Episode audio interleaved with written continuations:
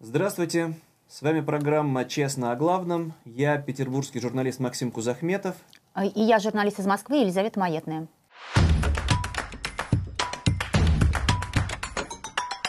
Важное событие минувшей недели – это завершение суда в Нидерландах по поводу драмы пассажирского самолета MH17 малазийский, который был сбит 8 лет назад на территории Украины. И, в принципе, все, что суд вынес решение, мы не узнали ничего нового.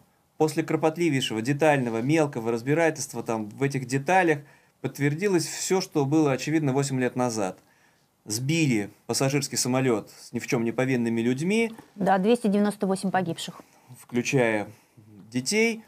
Сбили так называемые, да, вот эти добровольцы, по сути, боевики из ДНР. Понятно, что при помощи профессионалов, которые только и могли запустить эту ракету специальную с этой системой, понятно, что они вряд ли хотели сбивать именно пассажирский самолет. Что-то у них там не сработало, сбили не тот самолет, но дальше все, что мы видели, никто, по-моему, из них, там же есть фотографии, когда вот эти люди, довольные, сытые боевики, сидят на обломках самолета, показывают эти обломки самолета, тут же мародерствуют, и никто не, не покаялся с тех пор, никто не отрекся от них, а все попытки российской стороны доказать, что это все, мол, украинцы, ну, теперь вот есть доказательства, в том числе и судебные, и зловещая фигура тоже он. Он известный персонаж теперь, да? То ли Гиркин, то ли Стрелков, Игорь, что в, в числе прочего доказано, что это была не инициатива какая-то где-то офицеров на местах, что этот полковник ФСБ, бывшими они не бывают, контактировал с руководством России – в частности, с Владиславом Сурковым, отчитывался, в числе прочего, и пытался договориться, а что нам дальше делать, раз мы не в тот самолет попали. Да, если ты помнишь, первоначально прошла информация, что сбили военно-транспортный самолет, а, и, собственно, а, так это и пошло везде. А потом раз, и эти новости стали удалять отовсюду, потому что стало сразу, сразу понятно, что это был пассажирский самолет. К сожалению, это в том числе говорит о квалификации людей, которые отвечают в российской армии, в том числе за всю эту сложную технику, как вот они попадают не в то, во что хотели. Но мы и сейчас это видим все с обстрелами Украины, но мы к этому еще вернемся. А приходится, потому что по поводу, ну, по судом все понятно, а возвращаться к персонажу, который не сходит.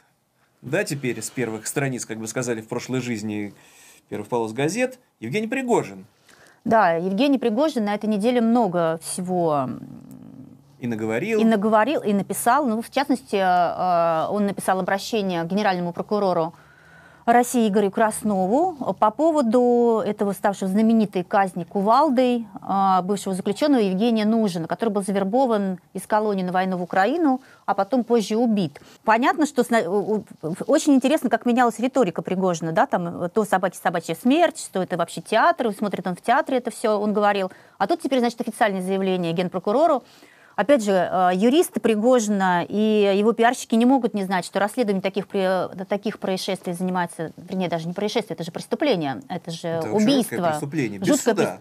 Да, жуткое преступление занимается Следственный комитет России. И если бы а, Евгений Пригожин а, действительно хотел, чтобы проводили расследование, он должен был бы обращаться не к Краснову, а, разумеется, к Бастрыкину. Да он вообще, по-моему, все, что он наговорил, это издевательство вообще. Да. Это же откровенное. Он просто глубится над правосудием. Ну, расскажи подробнее, как теперь, как Пригожин все объяснил? Ну, в общем, да, в его заявлении говорится, что, а, значит, похищен был, э, похищен, значит, что этот Евгений был завербован в ЧВК Вагнера, участвовал в войне в Украине. А, в своем обращении он называет это его добровольцем. А потом, что нужно похитили 4 сентября. И похитили его никто, никто иной, это не ЧВК Вагнера, не обмен был, а похитили его Спецслужбы, ЦРУ, спецслужбы США, потому что только им это под силу, это цитата. А, и э, доказательством этого может служить как раз видеоказни, по версии э, Пригожина.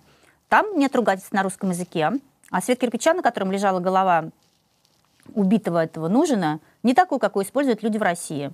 И камуфляжные формы, в которые были одеты люди на видео, соответствуют разработке американской компании. Он просто глумится над Конечно, всеми. глумится. Более того, он там объясняет, что по его мнению этот нужен специально уже, ну он же был давным-давно агентом ЦРУ, и еще 27 лет назад специально сел в российскую тюрьму, чтобы за последующие годы втереться в доверие, чтобы уже ни у кого не вызывать подозрений, а потом специально прийти в ЧВК Вагнера, но тут-то его и разоблачили. Но похитили все равно его, конечно же, американцы. Американцы его и убили. И теперь все это на полном серьезе же заявление официальное, только почему-то не в Следственный комитет, да, как ты говоришь, а в прокуратуру.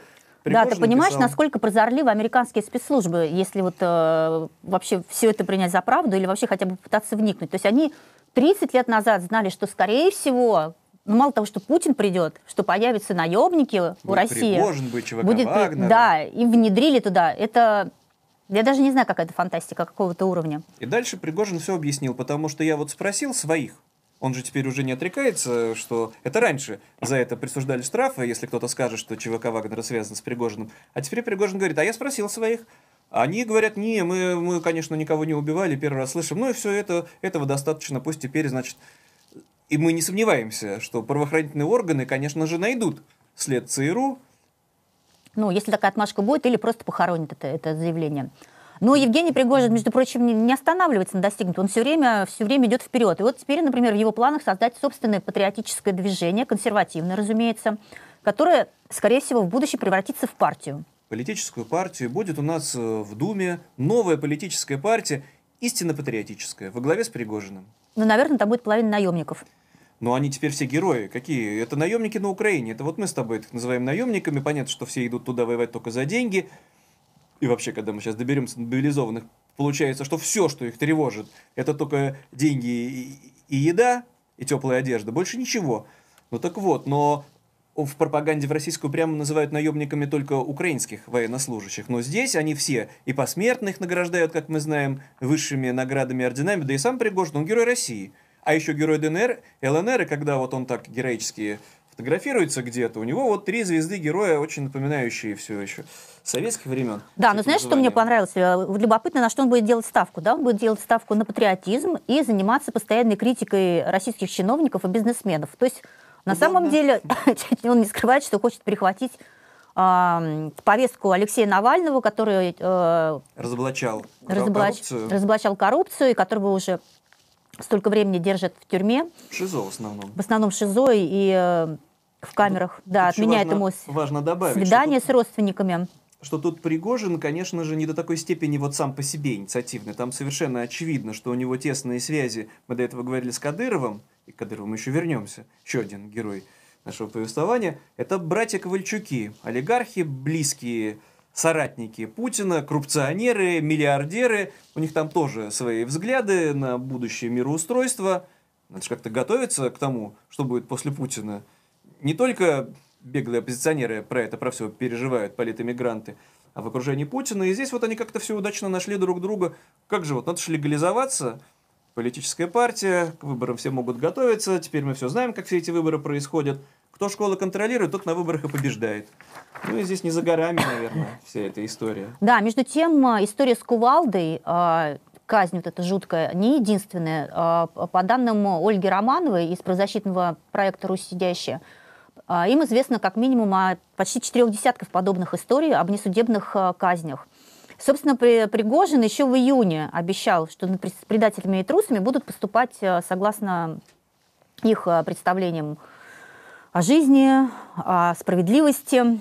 То есть бессудная расправа. Если да. ты чем-то, может и правда ты реально там провинился, украл что-то у своего товарища, отказался подчиняться приказу командира, а там все они убийцы, получается, и насильники, но тебя твои же товарищи публично под видео, вот так вот, э, почему-то они полюбили кувалды, чтобы размозжить э, голову, вообще зверское, чудовищное убийство. Даже если это убийцы казнят убийцу, все равно это все дикое, дремучее, даже не средневековье, неандертальские времена, но Пригожину все сходит с рук. Никакой проверки-то там не проводится. А если и пытается кто-то провести проверку, ну мы тоже до этого там доберемся, тебя же самого в чем-нибудь и обвинят. Но есть защитники у Пригожина. Подожди, давай все-таки э, вот э, Романова говорит, что уже ЧВК «Вагнер» завербовали 30-35 тысяч российских заключенных для участия в войне. И число э, заключенных, которые находятся в СИЗО, говорю, уменьшилось. Это есть защитники, которые говорят, так смотрите, какое доброе дело Пригожин делает. Да, 23 тысячи человек стало меньше. На минус 23 тысячи человек вдруг исчезли России, из российских... официально. Не было амнистии никакой. Такого не было даже во времена самых э, масштабных амнистий, когда по 10 тысяч человек выпускали, ну, конечно, там никаких не политических в основном, а там за мелкие преступления, а здесь из тюрем выпускают, как мы уже знаем, особенно по погибшим, по орденоносцам, убийц, преступников, лю- людей, которые там уже находясь в тюрьме получали добавку к сроку за побег, за неподчинение, теперь они все герои, и их стало на 20 тысяч меньше официально. На 20 в тюрьмах тысяч, да. защитники так, так это ж хорошо. И платить за них не надо. И получается, забирают самых агрессивных ведь, не каких-то там дедушек там болезненных, да, ну и не политических, не дай бог, а тех вот преступников, которые, ну, теперь одному отечеству может и пригодятся где-нибудь там, украинцев, чтобы убивать. Ну и в тюрьмах, соответственно, всем полегче и поспокойнее. Навального там просто вот держат только без конца в ШИЗО. Ну, вообще, смотри, на самом деле вот эти внесудебные казни, а, это такая предтеча, что ли. Они хотят, видимо, отменить э, э, мораторий на смертную казнь, потому что это все чаще этот тезис проскальзывает. А вот на этой неделе... э, Один из главных пропагандистов Владимир Соловьев. Но это надо тогда уже посмотреть, Давай показать. посмотрим. И хватит уже себя обманывать. Если мы ведем войну с НАТО, надо отменять мораторий на смертную казнь. Диверсантам, террористам, предателям. Кстати, так же, как и вот эти пятисотые, которые бегут. Как их там называют? Дезертиры. Дезертиры. По-моему, во всех армиях мира дезертиров жестко приводили в чувство. Поэтому я считаю, что смертная казнь должна вернуться в российское законодательство. Она просто необходима. Просто необходима. Ну, риторика соответствующая, суровая, решительная. Тут нет каких-то сомнений. У Соловьева в его словах никогда не возникает. А может быть, вот допустимо ли там сразу? До чего мы ждем? Вешать, и резать, убивать. Это, кстати, наши да. скрепы. Многие сотни лет беспощадные, да еще и бессудные расправы. Да, Соловьев вот не может все это просто так сам по себе Ну, придумать. разумеется, да, это все как бы согласуется с Кремлем. Но вот Дмитрий Медведев, экс-президент Добавил от России, себя от тоже. себя тоже в своем телеграм-канале, который, конечно же, все читают, теперь невозможно это не читать, написал, что в рамках нынешней Конституции мораторий на смертную казнь может быть преодолен в случае необходимости при изменении правовых позиций Конституционного суда России. Это вопрос выбора средств защиты интересов наших людей, государства и общества. Мне нравится, как юрист, юрист Медведев, не просто там, да, отменим мораторий, да и все. Нет, у нас же конституционные проблемы, но мы их сможем преодолеть, у нас будет процедура, мы все специально сделаем, и тогда все будет. И тогда будут резать, вешать или кувалдой по голове бить уже по закону. Это будет уже законное Ну да, основание. видишь, тот же Медведев напомнил, что во время Великой Отечественной войны с э, диверсантами, саботажниками, вернее, никто не цацкался, а расстреливали их без суда и следствия. В общем-то, Ну все, вот идет к на тому, высшем что уровне поддерживают то, что уже происходит. Должно быть официально, как при Сталине. Заградотряды, штрафные батальоны, а чуть что тут же казнить, не особо там заморачиваясь. И все бы это ничего, если бы не опять какие-то абсурдные решения. Это вот, ну, если к пропагандистам вернуться, к таким, правда, косвенным пропагандистам, потому что на минувшей неделе якутского журналиста оштрафовали на 30 тысяч рублей за то, что он в одном из комментариев упомянул слово «фронт». Казалось бы, что какое еще можно страшное преступление совершить? Причем он там тоже это косвенно сказал. Ну, женщину же на фронт не отправят. Все. Разбирательство, суд, штраф. Спасибо, что не казнили, не расстреляли, потому что, по мнению суда, ну, это, понятно, дискредитация российской армии, а сказать надо было линия соприкосновения. У нас же есть запретные табуированные слова, а есть вот что можно. И все бы тоже ничего, если бы вот точно так же на минувшей неделе они же все берут на себя все эти функции пропагандистов, глава партии, «Справедливая Россия», Миронов, известный персонаж, герой, патриот, вдруг заявляет, о чем мы лицемерием, чем мы переживаем? Давайте войну называть войной, наконец-таки. Давай посмотрим, как все это выглядит. Но сегодня страна воюет. Давайте назовем вещи своими именами. Война идет. Давным-давно никакая не специальная военная операция. Война. Война за будущее России. За суверенитет, за территориальную целостность нашей страны. Потому что на сегодняшний день значительная часть наших территорий оккупирована противником. И в этой связи идет война. Так если война, давайте исходить из того, что э, нужно все делать для фронта и для победы. И в этой связи наша инициатива представляется нам более чем э, своевременной и целесообразной. Ну тут-то, наверное, суд где-нибудь там в Якутске оживился бы. Тут же все вопиющее нарушение. Ну, понятно, что в правоохранительных органах тишина, но есть, есть еще муниципальные депутаты, которых это тревожит, которые отправляют запрос в прокуратуру. А какой им приходит ответ?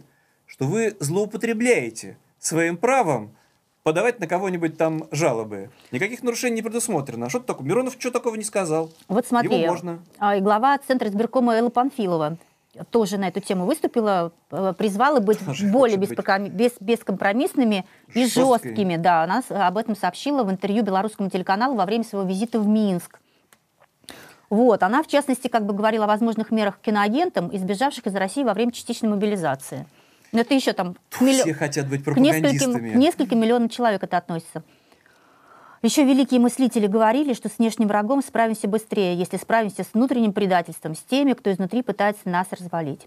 И сейчас, как бы по ее словам, важно, сейчас ты или за страну, или за то, чтобы ее разрушить, на чьей-то стороне. Великие мыслители. Надо что там- такое придумать. Элла Памфилова. Женщина, на совести которой все вот эти вот преступления, связанные с выборами, все это масштабное, чудовищное жульничество, с которым я лично столкнулся, когда все бюллетени переписываются в школах, в школах или там в преподворстве всех этих директоров и учительниц за нищенские свои зарплаты, во всем этом участвующих, беспомощных. Но это ладно. Эти Нет, я к тому, что на всех уровнях это уже проговаривается. Про насилие. И это Но все. Есть же штатные пропагандисты еще, ну, вернемся там, и некоторые из них, ну, я бы опять-таки в прежней жизни сказал бы, что они меня умиляют вот этими своими речами. Но тут вот Тигран Киасаян, который тужится, пытается как-то смешно свою пропаганду показывать, ничего не получается, природа на нем отдыхает, хотя он сын известного режиссера, муж другой пропагандистский Симонян, как они друг друга находят. И здесь потрясающие тоже вот его высказывания, надо посмотреть. Он же все объяснил, почему, оказывается, пришлось оставить Херсон. Совершенно не- неожиданная, новая, дерзкая версия. Ну, давай послушаем. Я надеюсь, что, может, это тайный план а, по заманиванию. То Ты есть об вот этом они... говорил ровно неделю назад. Помнишь, мы с тобой говорили, Да. ты говоришь, что скорее всего это ловушка. Да. Вот произошла, Не, не, не, я произошла вот эта вот Сейчас история. я о более да, глобальном да. заманивании. Ты что? Сейчас мы показываем, что мы не можем сопротивляться Так. войскам НАТО. Значит, войска НАТО, уже потеряв все берега, переходят границы Польши, Словакии, Чехии и все остальное, заполняют Украину. Так. И тут мы их всех уничтожаем, ну, чем-то таким, фабами, напалмом, и они в испуге убегают обратно. Ну, потому что другого плана у меня нет. Честно говоря, потому что грустно, ну, грустно. Киасаян-то виднее. Вот оказывается, какой Ну, долгосрочный Наконец-то план. людям, людям все объяснили. Да, теперь вот мы вот так вот притворимся, что уже все, уже отступаем. Тут-то все эти армии НАТО хлынут на территорию Украины. Тут мы за один раз с ними и покончим. Стоит и улыбается. Да, между прочим, еще один пропагандист, который теперь депутат, кстати говоря, Прозрел вдруг. прозрел, да? Евгений Попов. Да, который Муж там- другой пропагандистский. Ольги Скобеевой. Ее постоянно раньше был Фантастика. соведущий, да, а теперь как бы он у нас в Госдуме заседает уже давно. Оказывается, в России поезда и самолеты не могут ездить и летать без импортных комплектующих. Ну надо же. Надо это просто признать, констатировал Попов. Давай посмотрим, как он это все говорит. Давайте пойдем национализируем. Пойдемте национализируем. Давайте у немцев сейчас все заберем. У нас станут сапсаны. Вот завтра станут. Мы на чем ездить будем? На дрезинах, что ли? Не на чем у нас ездить. Москвы. Ну надо это просто признать. Конечно, легко встать на броневик и сказать, давайте все национализируем. Давайте. А на чем мы будем ездить?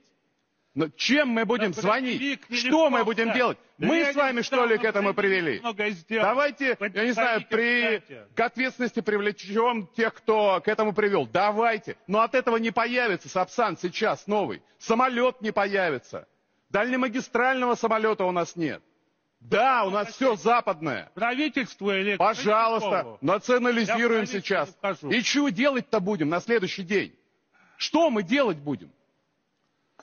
Простой вопрос, ответа нет. А так, конечно, все с вами согласны. Сердится и злится. На самом деле честный человек, хороший депутат, наконец-то. ведь как. Ну, наконец-то вот ведь назвал как вещи оказывается, своими глаза-то именами. у него раскрылись. Нет, там смешно. Они просто обсуждали, что все надо к чертовой матери национализировать, чем мы там цацкаемся со всеми этими Сименсами, Боингами.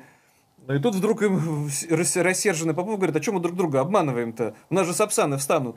Как же тогда он из Москвы в Петербург-то поедет? Не на перекладных же, на каких-нибудь? Разбаловать уже? На Хотят с дрезине. комфортом. Да, а он в так и космос, сказал. А в космос на батутах. Да, ну надо Отлично. же какой-то. Ну, надо переходить к теме войны, потому что война, к несчастью, никуда не делась.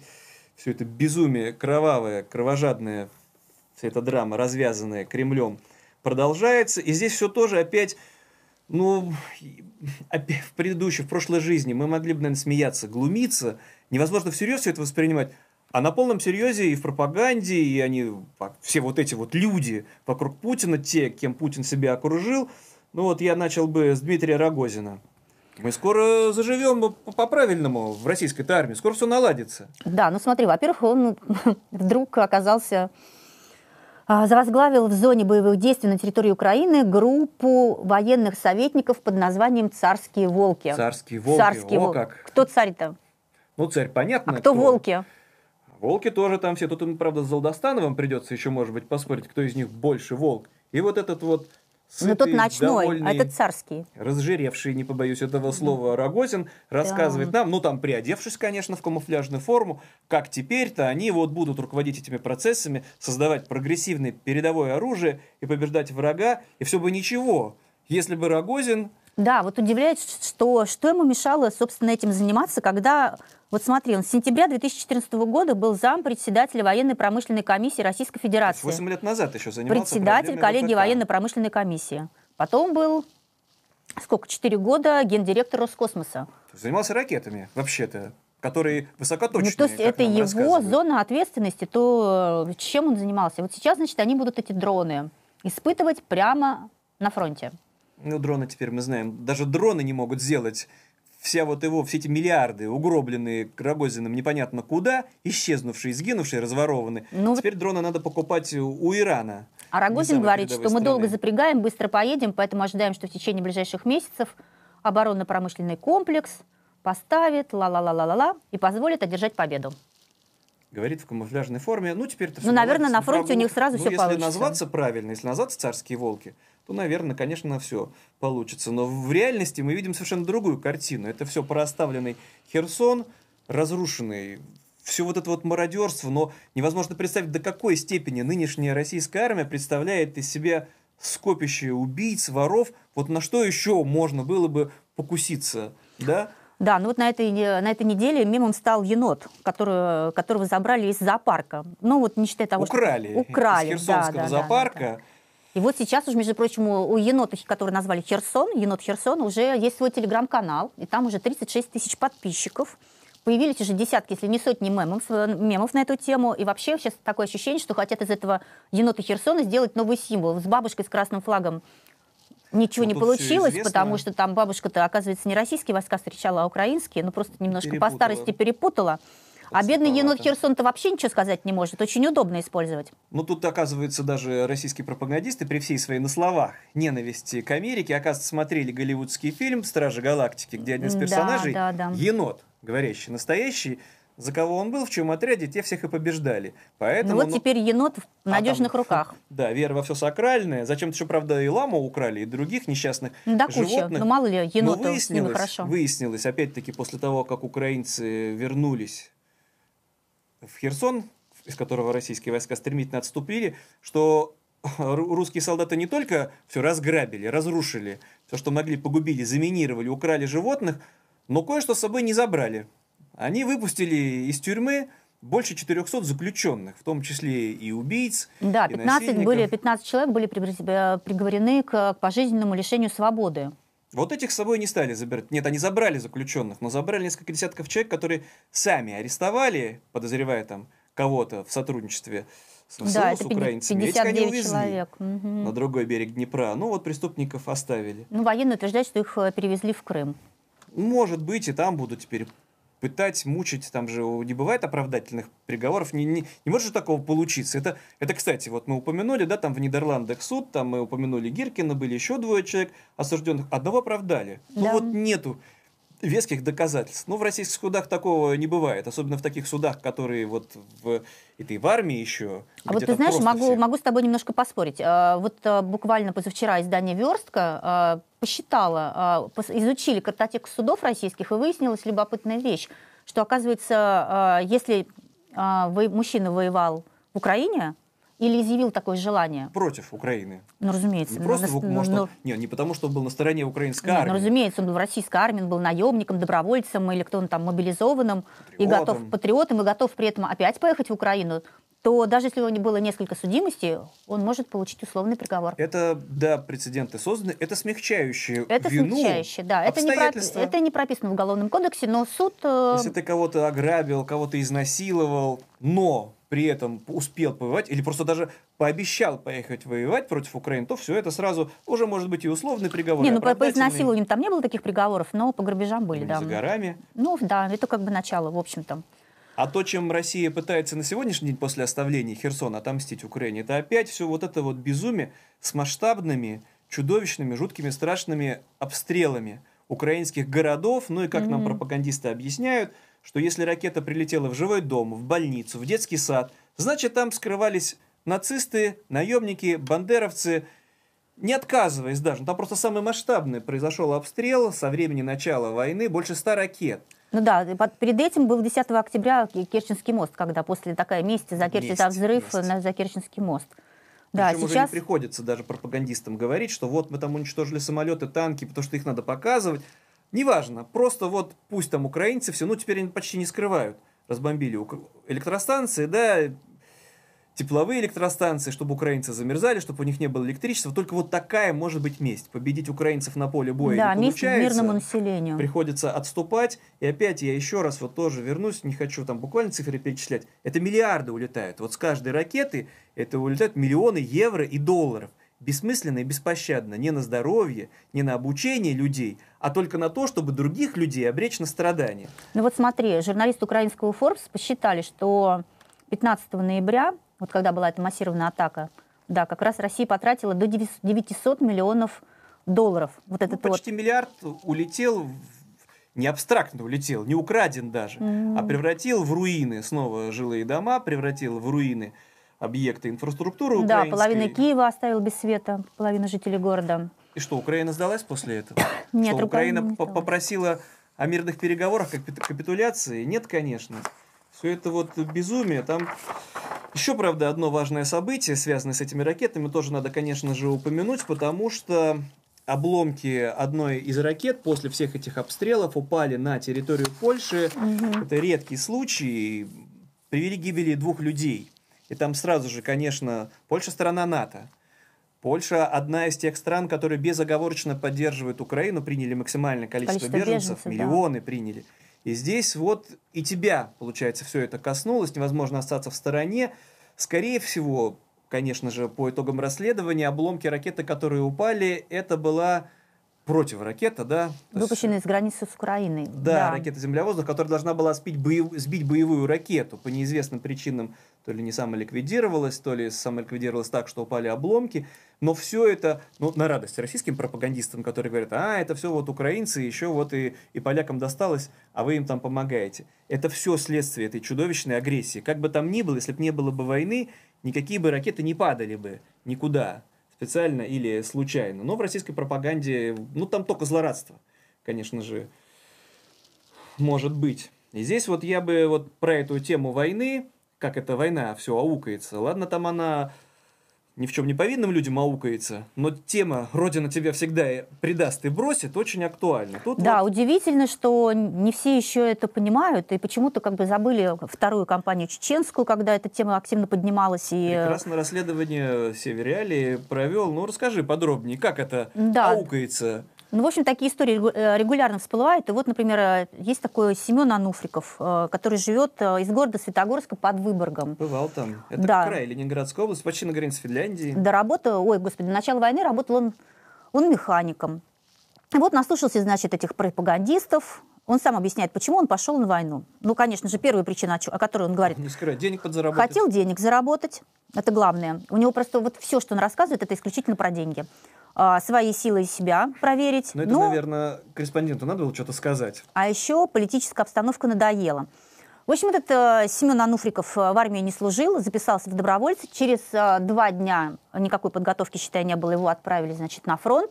Через полтора месяца а, в- э, был минометный обстрел. Он упал с БТРа, повредил себе колено. К чему Ну, мы это- ранен. Ра- Ну, ну, ранение получил, да. К чему вот все рассказывают? Этот э, Ануфриков жалуется теперь, что, оказывается, его документов нигде нету. А, Жалуются журналистам. да, потому Смешно. что он рассчитывал, что как минимум 300 тысяч он за то, что вот он поверил пропагандистам, пошел, значит, сражаться Он на территории России, А, жену с ребенком не видит, отправил к бабушке, да, там а, вообще живет такой жизнью совершенно, к которой он не был приспособлен. Ну, там реальная он получит, наконец, деньги.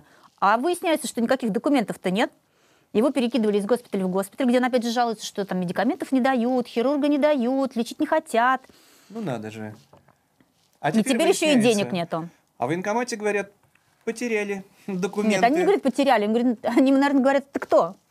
Ты кто вообще? Ничего не знаю. Так и действительно, зачем платить, если можно не платить? И вот он уже сам говорит, наверное, они надеялись, что я там что ли погибну, или там потом мы будем вот совсем, прозрение какое совсем нашло. будем этим разбираться. Но еще по его данным очень много таких э, сейчас историй, когда ну, люди... теперь разоткровенничался. Ну, я-то думаю, что если он будет усердствовать до него... Вот тут-то Следственный комитет и прокуратура доберутся до такого-то говоруна, найдут на него какую-нибудь упра- управу, опять-таки туда же на фронт дальше там и отправят. Нечего, потому что рассказывать. Но это все яркий пример. Конечно, разве может такой человек вызывать какое-то сочувствие, сострадание? Можно ли его вообще пожалеть? Уж простите меня, но у меня только злорадство.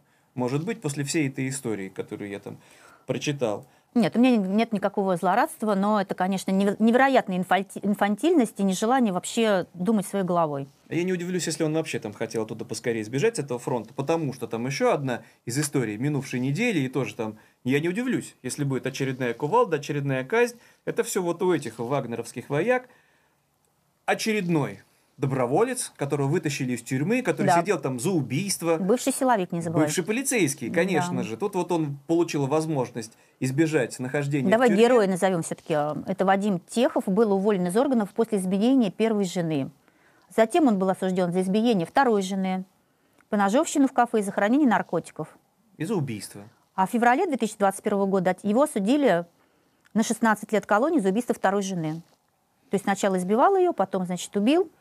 Это Но Ну вот уже в сентябре, в сентябре этого года, значит, он оказался, записался в ЧВК «Вагнер», отправился в Украину на войну, да? И что дальше с ним случилось? Нашел себя, он на войне. Стал наркотики продавать своим, Своим товарищам, же, да. сослуживцам. А давай посмотрим это видео. Этот герой, можно его и показать. Откуда? Города Владикавказ. Место жительства полностью говори. Адрес говори, откуда? Маркова 80. За что тебя задержали? Находился я в трезвом виде. Вот это чье? Это я не знаю, чье. Это чье? У меня при обыске вот там что было, все в пакете. Это чье? Вот это было все. Какой-то не очень, правда, решительный, но я не удивлюсь, если там Пригожин легко и смело распорядится кувалдой нарочито. Видео всем покажите, чтобы знали, какая у меня там, мол, дисциплина. Да тем более там одни уголовники должны не любить этого человека, если он, он же из правоохранителей, они же на отдельной зоне, кстати, сидят. Между прочим, мы уже рассказывали про это, что добрались и до так называемых красных зон. Ну, наверное, скоро узнаем все эти подробности. Ну и здесь, чтобы продолжить эту тему, так или иначе, связанную с войной, у нас же кто главный милитарист вместе с Пригожиным, кто вот Ну, за войну же- до победного конца. Это же, конечно же, Рамзан Кадыров, глава Чечни. Да, и тут совершенно неожиданная новость на минувшей да, неделе. на минувшей неделе Владимир Путин впервые присвоил звание «Мать-героиня» а, Медни? Кадыровой, жене главы Чечни. Вместе они воспитывают 10 детей. А, Всего а, официальных детей у Кадырова 14.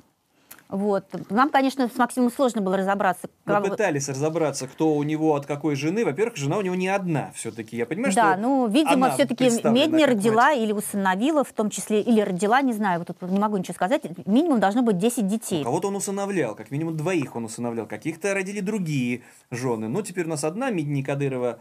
Медни Ну вот смотри, Кадырова, мы да? же, мы же помним, как бы, да, вот, давай напомним, когда, собственно, появилось это звание а, матери- а, мать-героиня. Это на самом деле появилось 27 октября 1944 года, то есть в войну, да, тогда война, сейчас война. Не хватает, конечно. А, и тогда матерями-героинями стали 14 женщин. А орден номер один а, получила жительница поселка Мамонтовка Московской области Анна Алексахина. Она воспитала десятерых сыновей, из них четверо погибли на фронте, еще двух доч- э, дочерей. Вот не хватает таких матерей вот сейчас Путину-то, да? Чтобы побольше сыновей и всех их на фронт. Вот. А, и... А священник объяснит, что когда и запасные сыновья, так не так уж их и жалко. Не так и некоторых. жалко, да. Раньше, короче, были этим матерям, э, героиням положены внеочередное получение жилья, бесплатный проезд. Это все, конечно, не актуально совершенно для супруги Кадырова, Да, там все есть. бесплатный проезд в общественном Более транспорте. чем. Но- О еще она могла бы мечтать? положен миллион, между прочим, миллион она получит. Не думаю, что они бедствуют, но, прости, вот тогда я все-таки немножко углублюсь в, этих, э, в эту многодетную семью. Понятно, что среди, э, простите, сразу национализм, да, когда сказать, среди русских матерей с трудом найдешь мать, которая десятерых родит в Чечне, с этим все получше, но может там какая-нибудь семья, воспитание, не бедные люди, могут себе позволить хорошее образование для своих детей. Может быть, у него кто-то из сыновей победитель Олимпиады по математике, может быть, вот какие-то достижения в шахматах есть. А вот, например, дочь Хадижат, между прочим, выиграла республиканский этап всероссийского конкурса «Ученик года 2016», а в конце 2020 года, 20 лет, уже возглавила департамент дошкольного образования Грозного. На Нет, самом деле у, у Кадырова все все, дети Чиновники, правда, удивительно смышленые, невероятно талантливые. Нет, они к спорту неравнодушны, только это бокс Любознательные, почему-то, умные и не так далее. шахматы. Нет, мы уже показывали этих детей, этих подростков, которые, будучи несовершеннолетними, якобы, я просто сомневаюсь, думаю, это все неправда, но Кадыров уверял, что они ездили на Украину убивать украинцев, показывал, как они стреляют, и показывал, как они ему привезли каких-то пленных. Но, между прочим, на, в на территории Украины, ну так на- самопровозглашенная, самопровозглашенная ДНР, которая теперь в составе Российской Федерации, да, включена и в Конституцию прописана, там, между прочим, уже были, еще была, между прочим, и 23-летняя министр культуры республики Айшат Кадырова, старшая дочь Ну, Кадырова. ну, еще вместе с сыновьями. Культура. И все это всё очень главное. подробно освещалось в телеграм-канале Кадырова. Я считаю, что вот это вот э, и награждение, и мать героиня, все очень характерно, в числе прочего, для чего? У Путина же фобия, нам это без конца повторяют, зачем мы вообще все это затеяли, и смерть, и убийство, и кровь, чтобы не допустить развала России. А какое может быть спасение? Надо просто всю Россию превратить в Чечню. И, кстати, чеченским мужчинам можно жениться сколько хочешь раз. Ну, четыре жены официально, сколько угодно наложниц. И вот будет все это одна такая сплошная Чечня, по 10, по 20, сколько там нужно детей. И тогда все, и ничего не Ну, развалится. на самом деле все так и происходит. Вот сейчас и российских э, мужчин поубивают. Чеченцы же у них нормально все, и нормальная экипировка. них получше с рождаемостью. Да, получится сразу. А потом чего нормальные русские женщины будут женами? Но дело-то все это получается сейчас, в жизнь все это воплощает Путин, Владимир Владимирович. Сыновей-то у него, если и есть, То они еще несовершеннолетние. то несовершеннолетние и, и- и незаконно рожденные, получается. Ну, но Кадыров на этом, кстати, не успокоился, не угомонился.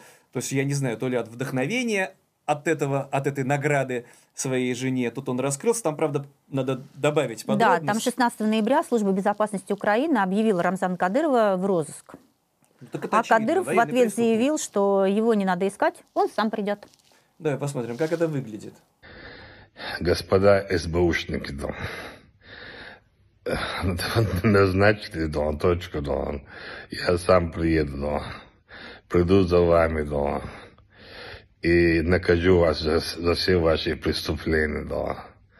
Так что мы вас уничтожаем, будем уничтожать, да. И ловить. Знаете меня, сколько пленных, да. Так что... Это опять какое-то все забавное издевательство. Кадыров должен был вот так вот говорить сурово, нахмурив брови. А здесь что мы видим? Человек лежит на подушках, закрыв глаза. То ли какой-то обкуренный, то ли какой-то обколовшийся.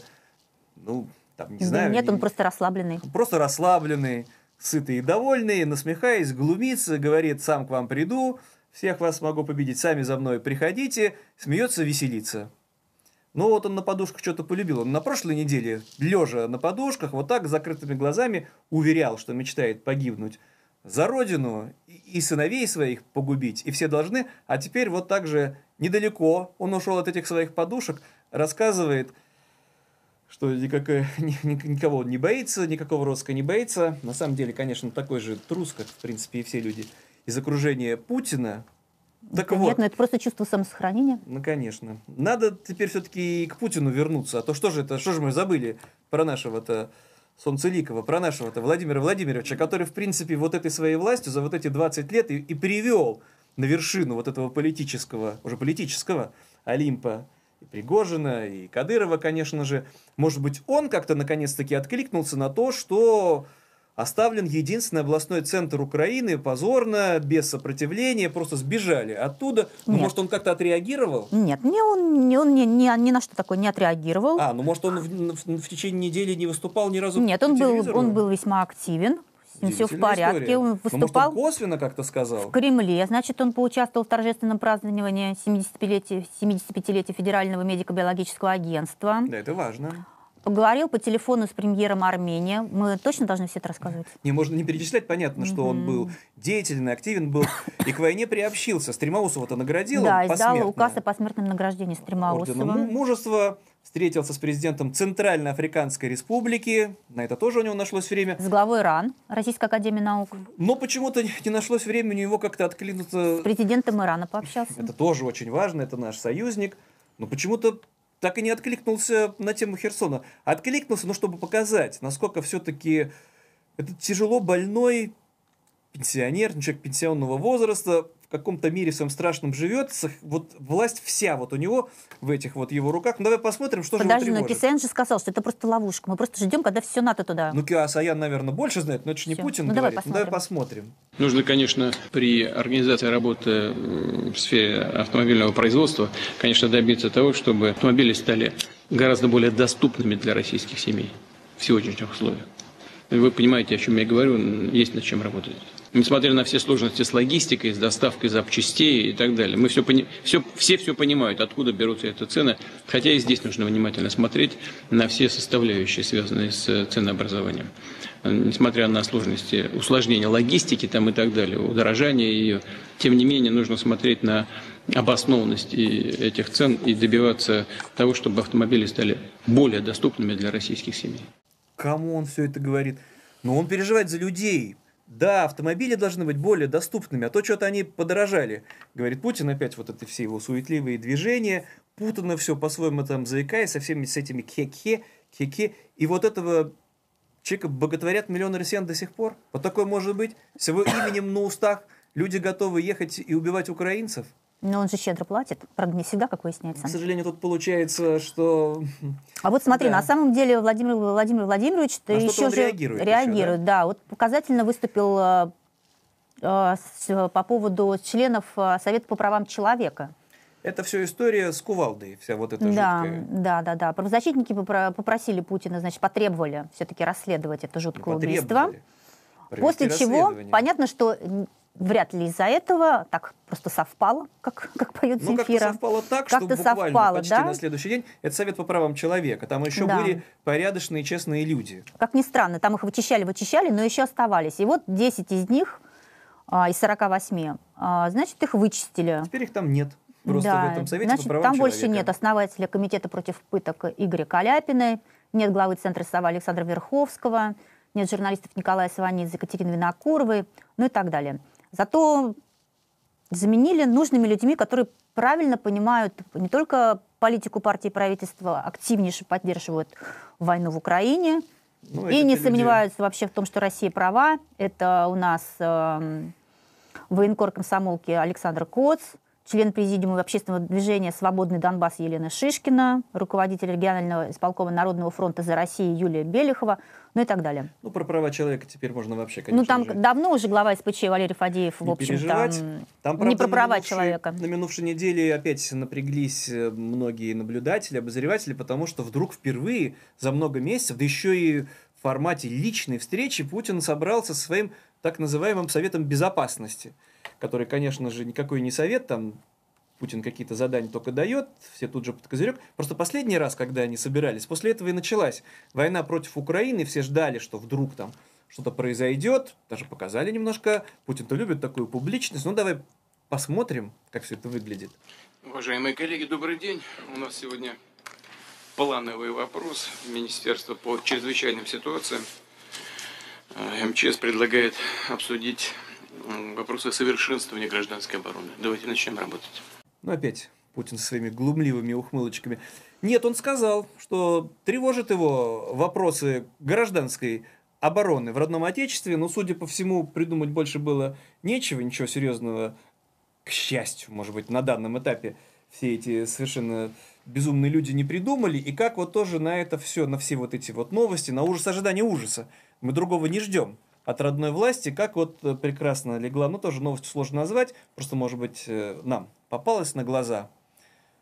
В Москве в продаже, то есть есть э, такая организация, не знаю, где ударение ставится, Софрина. Софрина. Ты что ты? Простите нас, петербуржцев, не рядом дача. нам такие московские мегабренды. Но я так понимаю, что эта организация занимается изготовлением различных предметов для церквей, для служителей Ну, свечи, культа, конечно. православных, Да, свечи да, и все да, такое. да.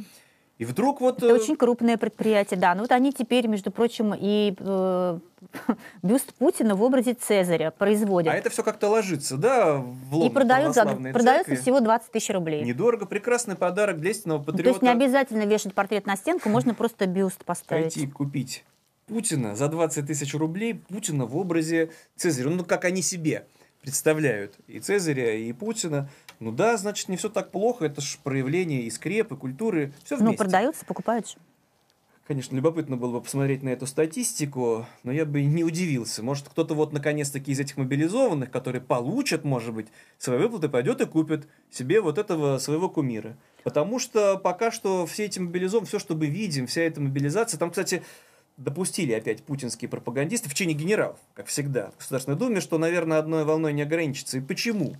Потому что вот в Казани мобилизованные сбежали из той воинской части, где должны были проходить подготовку, слаживание, теперь живут в подъезде жилого дома, пьянствуют там без конца. Конечно, да, жители, жители фотографии. жалуются участковому. Но тут не знают, что с этим А делать. участковые, я понимаю, а ему самому страшно. Приходишь, там здоровые мордатые мужики, много, военные все, пристрелят тебя, а им еще медаль за это дадут. Да, и потом, а вдруг не на тех наедешь, самого же на фронт отправят. Можно понять человека? Конечно, особенно если посмотришь другие видео с фронта уже, когда эти же мобилизованы, ну там все одно и то же у них. Они не против войны. Они опять ноют, жалуются без конца, причитают о том, что они что никакой военной подготовки нет, что бросают их всех э, на передовую. Ну, это вот в Елане, в Свердловской области. Там они, конечно, очень эмоционально Ну да, ну вот смотри, они рассказывают, что обиды. не держали в руках ни разу автоматы, а когда их повезли на полигон метать гранаты, выяснилось, что гранат нет. Гранат нет. И патронов нет. А когда... Возвращались в учебный центр пешком, потому что не прислали за ними транспорт. В холодную, 10 километров по холодной погоде. То есть их еще даже на фронт э, не отправили, Это но их еще, уже да, всячески уже готовят. Воевать Ну, давай, без... давай вы- посмотрим. подожди, воевать без гранат. А что они удивляются?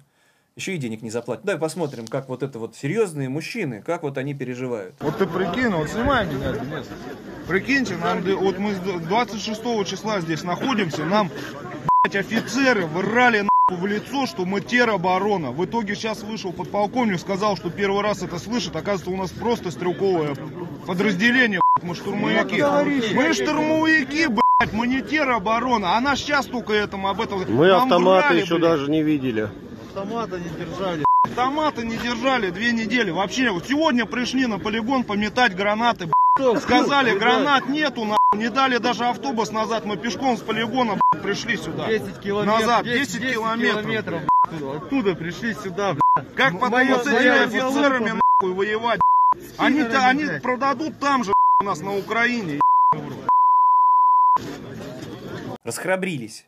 Потому что другие мужчины, которые как раз-таки норовят скрыть лица, но это там уже где-то они в лесу в Воронежской области, но уже совсем близко, соответственно, с фронтом, показывают, опять-таки, присылают эти жалостливые видео своим э, женам, сестрам, матерям, не знаю кому, в каких они нечеловеческих условиях. Ну да, живут они в лесу, а, а едой их не обеспечили. Они покупают э, продукты в ближайших Это у них еще есть магазинчиках. деньги, получается. Деньги пока пойти. есть, и есть магазинчики рядом, да? Да все это безумие. То есть они, ну он так и говорит, нам приходится греться там только около костров, потому что иначе вообще никак, теплой одежды не хватает. Это же вообще против всего. Как ты на фронте разведешь костры, Нет, а там этого не будет. дым, ну там или сразу тебя там, Или конечно, сразу тебя у- ну убьют, тогда да. одной волной мобилизации будет не ограничиться, потому что пока все это на уровне слухов, что и военное положение надо вводить, и мобилизацию более масштабную, и любой Пригожин и Кадыров это же поддержат, и все эти генералы, которым всегда, всегда не хватает солдат. Они меряют только вот не числом, а неисчислимостью, чтобы всех вот их бросать в топку войны, и тогда Не числом, так умением, это было очень давно. да и то там даже в ту эпоху, к сожалению, не совсем так это получалось. Ну и вот, ну и Хочется вернуться тогда уже внутрь России. Некоторые же люди, как ни в чем не бывало, ходят там в кафе, в ресторан, ходят на работу, в чуйках в своих таких сидят, спрятавшись. Мне это не касается. Но и ничего, ничего, и их настигает. То есть тут я считаю, Ну вот, что например, жители Костромы пришли, например, в магазин готовят этих людей к возрождению и ГУЛАГа. увидели, например, что продаются детские курточки с надписями НКВД и СМЕРШ. Это такие телогрейки в детском отделе одного из магазинов одежды. Удивительно, что телогрейки, но напомню, что смерть это смерть шпионам. Это Да. такая спецслужба Путина, ой, Путина, господи, Сталина, которая во время Второй мировой войны боролась с предателем, боролась так, что по количеству расстрелянных и казненных на фронте уже людей мы победили все остальные страны-участницы вместе взяты. Ну, там много и не надо, там тебя свои товарищи что-нибудь донесли, тут-то тебе и конец. Ну, и НКВД. Тоже еще вот одна разновидность такой жуткой, страшной службы по разоблачению внутренних врагов, которая там легко брала на себя обязательство разоблачить там в каком-то регионе 5-10 тысяч, 50 тысяч человек. Ну и вот теперь пусть дети в это Выполняли, поиграют. выполняли план, да. А Значит, план так и был. телогрейка с надписью, с вышивкой, с нашивкой НКВД стоит 2500 рублей. Это детская одежда, она так прома- промаркирована. А стать сотрудником контрразведки СМЕРШа, да, можно за 400-500. Что- Что-то подороже получается. Подороже да? на 2000, да. Но это уже мужская телогрейка. Должны были бы обидеться НКВДшники. Наверное, такая будет новая мода. Пора, надо привыкать Почти одно людям. и то же. Ну и у нас же есть все-таки лучший город Земли. Москва, Да, в Москве, Ваша. между прочим, где демо- прогрессивный мэр, демократия. при котором все похорошело. Но в Москве советуются с жителями. Возникли проблемы неожиданные у Сергея Собянина. Нужно ли... Вообще же Москва всегда на Новый год потрясающе украшена. У нас же эти люстры висят безумные, за Показывали безумные нам деньги. по телевизору, как Москва И вообще Москва все время И как светится. Москва не жалеет и не экономит на москвичах. Да, не то, что наши. не экономит, не экономит. Вот. И вот теперь как бы возник вопрос, а вообще насколько это теперь вот, когда идет спецоперация в Украине, и мужчины... Уместно ли праздновать Уместно ли Новый это, год? да. Власти не могут решить для себя, все-таки уместно или нет, поэтому переложили это решение на москвичей. Да, посмотрим, там Собянин пытался объяснить Путина.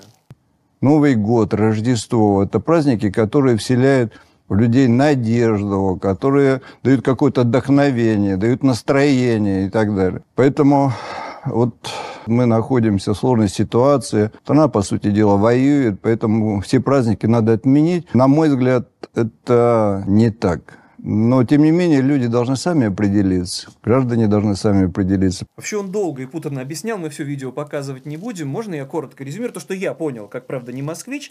Собянин говорит, что э, смотрите, вот э, ведь действительно сложная атмосфера, ведь да, и, наверное, может быть, вот есть сейчас москвичей, которые, по мнению Собянина, говорят, давайте лучше деньги, которые мы потратили бы на фейерверки, отдадим на мобилизованных, на войну отдадим. Но с другой стороны, поясняет Собянин, ведь даже и при Сталине, и даже вот в 41-42 как-то там отмечали Новый год, елки, а еще сейчас, если мы проведем эти новогодние праздники, мы же на них подзаработаем, мы же будем продавать там хлопушки, и у нас опять будут деньги, которые мы опять сможем потратить на мобилизованных на войну. Ну, в общем-то, я не понимаю, зачем вообще э, голосовать, если и так, и так все равно деньги Получается, пойдут, что пойдут да. туда, куда скажут. А скажут, Получается, что, они что- должны идти на войну. Как москвичи не проголосуют за все-таки они праздники или против праздников, в любом случае деньги будут отправлены на войну. Но Собянин ну, как-то вот не поленился все это как мог И он опять объяснить. сигналы какие-то посылает. А у меня в Петербурге наш-то губернатор косноязычный Беглов по кличке Сбеглов вообще боится где-то выступать. Но там другая, конечно. На минувшей неделе все-таки суд оштрафовал гражданина, причем гражданин Украины, который в Петербурге живет и работает, на 30 тысяч рублей. За что? За надпись. за надпись. Он не написал там «Миру мир» или «Нет войне», ничего подобного. Он посмел написать крамольную, по нынешним временам страшно сказать, какую надпись. Ну скажи, а то страшно. Слава Украине он написал на фасаде одного из домов. И казалось бы, ну что, вот слава Украине, что, в чем может быть преступление? И суд, тщательно разобравшись, выяснил, что со словами «Слава Украины» украинские националисты в 1917 году, 18 году воевали против кого? Против Красной Советской Армии, армии Советской Республики. Казалось, при чем тут Советская Республика? Причем тут Красная Армия? А это, оказывается, все равно все вот нельзя, какая-то преемственность, запутанные условия суда. Причем человека, я, кстати, не сказал, его же продержали почти полгода все это время, он, Он находился в тюрьме. Все, да, он Еще он был. покаялся, признался виноватым, ущерб возместил. 1800 рублей. 1800 рублей, чтобы эту надпись стереть. Но я хочу прояснить для непосвященных, вообще-то, ладно, слава Украине, воевали люди с Красной армией, как, как кои мы преемники, но под лозунгом «Слава России», единый, неделимый, воевали люди из Белой гвардии. Самый знаменитый, наверное, бронепоезд белогвардейцев назывался «Единая Россия». Так как там в суде, надо же разобраться с историческими Ну, наш- параллелями. нашли. Что ж там теперь будет являться преступлением при нынешней власти? Нет, понятно, Нет, судьям что... все время приходится как-то выкручиваться, лавировать, лавировать, э, поднимать эм, исторические документы. Ну, не очень получается, потому что, чтобы завершить все, что связано с событиями внутри России, это печально, тут я не буду глумиться, поясничать, но получается, ну, украинцы уже не раз говорили, что они не собираются организовывать какое-то вторжение на территорию, собственно, России, после вот всех Беловежских соглашений, когда границы были определены, вот эта граница России, все, они дальше там не пойдут, наступать не будут, может и зря. Может быть, этот э, марш на Кремль все бы быстро остановил и прекратил всю эту войну. И прецеденты были исторические. Когда-то Римскую республику спас Цепион, когда переправился на территорию Карфагена, чтобы избавить от Ганнибала территорию родной Италии. Ну так вот, но здесь получается, что на территории России даже без украинцев, за тысячи километров от фронта, само взрывается, гибнут люди, дети гибнут. Такая вот система при Путине создана, что потом эти в МЧС э, работники, чиновники, растерянно разводя руками, говорят, само взорвалось. Да, но ты имеешь в виду взрыв в доме в поселке на Сахалине, да, где погибло четверо детей, а всего 9 человек. А после этого еще один несчастный случай. Да. Там же все это, все это происходит. Ну ладно, это там далеко на Сахалине, сложные условия, но когда, опять-таки, на минувшей неделе уже у меня под родным, под Санкт-Петербургом, впечатляющий взрыв, вот это вот пламя, но я так понимаю, никто не погиб на газопроводе. Наверное, работники НКВД нашли бы там, запытали бы кого-то до смерти, кто признался бы в диверсии. Но это само по себе опять все происходит. Вот Не, ну, эти а может вот- и найдут еще. Не, ну найдут, если Диверсант. будет задание. Там эти работники ФСБ, конечно же, охотно Не, ну найдут. это, все к тому, что вот эти миллиарды, которые э, каждый день тратятся в Украине, да, когда людей не считают, деньги не считают, это то, что нужно было вкладывать в свою страну, Так чтобы... вкладывали вроде бы. Потратили миллиарды на газификацию, только вот дом, где взорвался газ, был не газифицирован. Да, имеется в виду на тот же Сахалин, на те же дома, да то господи, центральной России не А в. Петербурге, где штаб-квартира Газпрома, Газпром-арена и Газпром Мгм. а выясняется, что все равно происходят впечатляющие взрывы, но там быстро, конечно, закрыли вентили, сработала автоматика, но нет, нич- нет никакой гарантии, что это не взорвется снова уже там с человеческими жертвами более масштабно. И украинцам для этого не надо делать ничего. Да, они здесь будут ни при чем. Сами падают самолеты, сами взрываются дома, к несчастью, гибнут дети. И здесь вот все, я жду, вот простите меня, простите меня матери, за вот это все тоже кощунство. Я не понимаю, как, я понимаю, как мужей можно отправить на фронт, но как сыновей можно отправить на фронт, тут вот до последнего я смотрел, когда эти видео, эти жены мобилизованных, вот наших мужей спасите, помогите, верните там. Может быть, все-таки за сыновей матери вот так бы больше переживали, там костьми лягу, на фронт не пущу. И здесь все это, ну, надо, наверное, показать. Там просто есть характерное видео. Да, выступила на этой неделе актриса Ольга Будина. Как ни в чем не бывало, говорит. Да, у нее, вот, между прочим, ее сыну скоро исполнится 18 Насколько лет. я понимаю, вот-вот сыну исполнится 18 Да, лет. ему, и, она, в общем, говорит, что если ему придет повестка, то он сразу же пойдет в военкомат. А это ее единственный сын. Да, и вообще она заявила много таких вещей, что, оказывается, к войне детей надо готовить уже сейчас. Давай послушаем, давай, давай, послушаем давай, речь. давай. Я считаю, что задача сегодня мамы сделать все возможное, чтобы подготовить своего ребенка. Вот сегодня у нас нет курсов начальной военной подготовки. Вот не сиди у телевизора, вот иди и осваивай. Говори своему ребенку, чтобы сегодня он пошел и э, занимался этим. Учился стрелять, учился преодолевать препятствия, был более выносливым физически. Специальная военная операция закончится не завтра. Мы не знаем, что будет завтра. Если у нас есть здравомыслие, значит, мы же должны будем, в общем-то, подготовиться. Ну, твой сын тебя спрашивает, мама, а что будет, если мне придет повестка? Или у вас таких диалогов нету? Он не спрашивает, он знает, что ему, если придет повестка, то он пойдет в военкомат. Насколько я понимаю, это известная актриса, популярна, в основном снималась в сериалах, да? Да, но я тоже не могу понять, а что, единственного сына не жалко? Ну вот до какой степени все, вот до какой степени можно быть так отравленные всей этой безумной пропаганды. Она, кстати, производит впечатление выжившей из ума. Да нет, отлично выглядит. Неплохо выглядит, популярная актриса, готова отправить сына в топку войны, глазом не моргнув.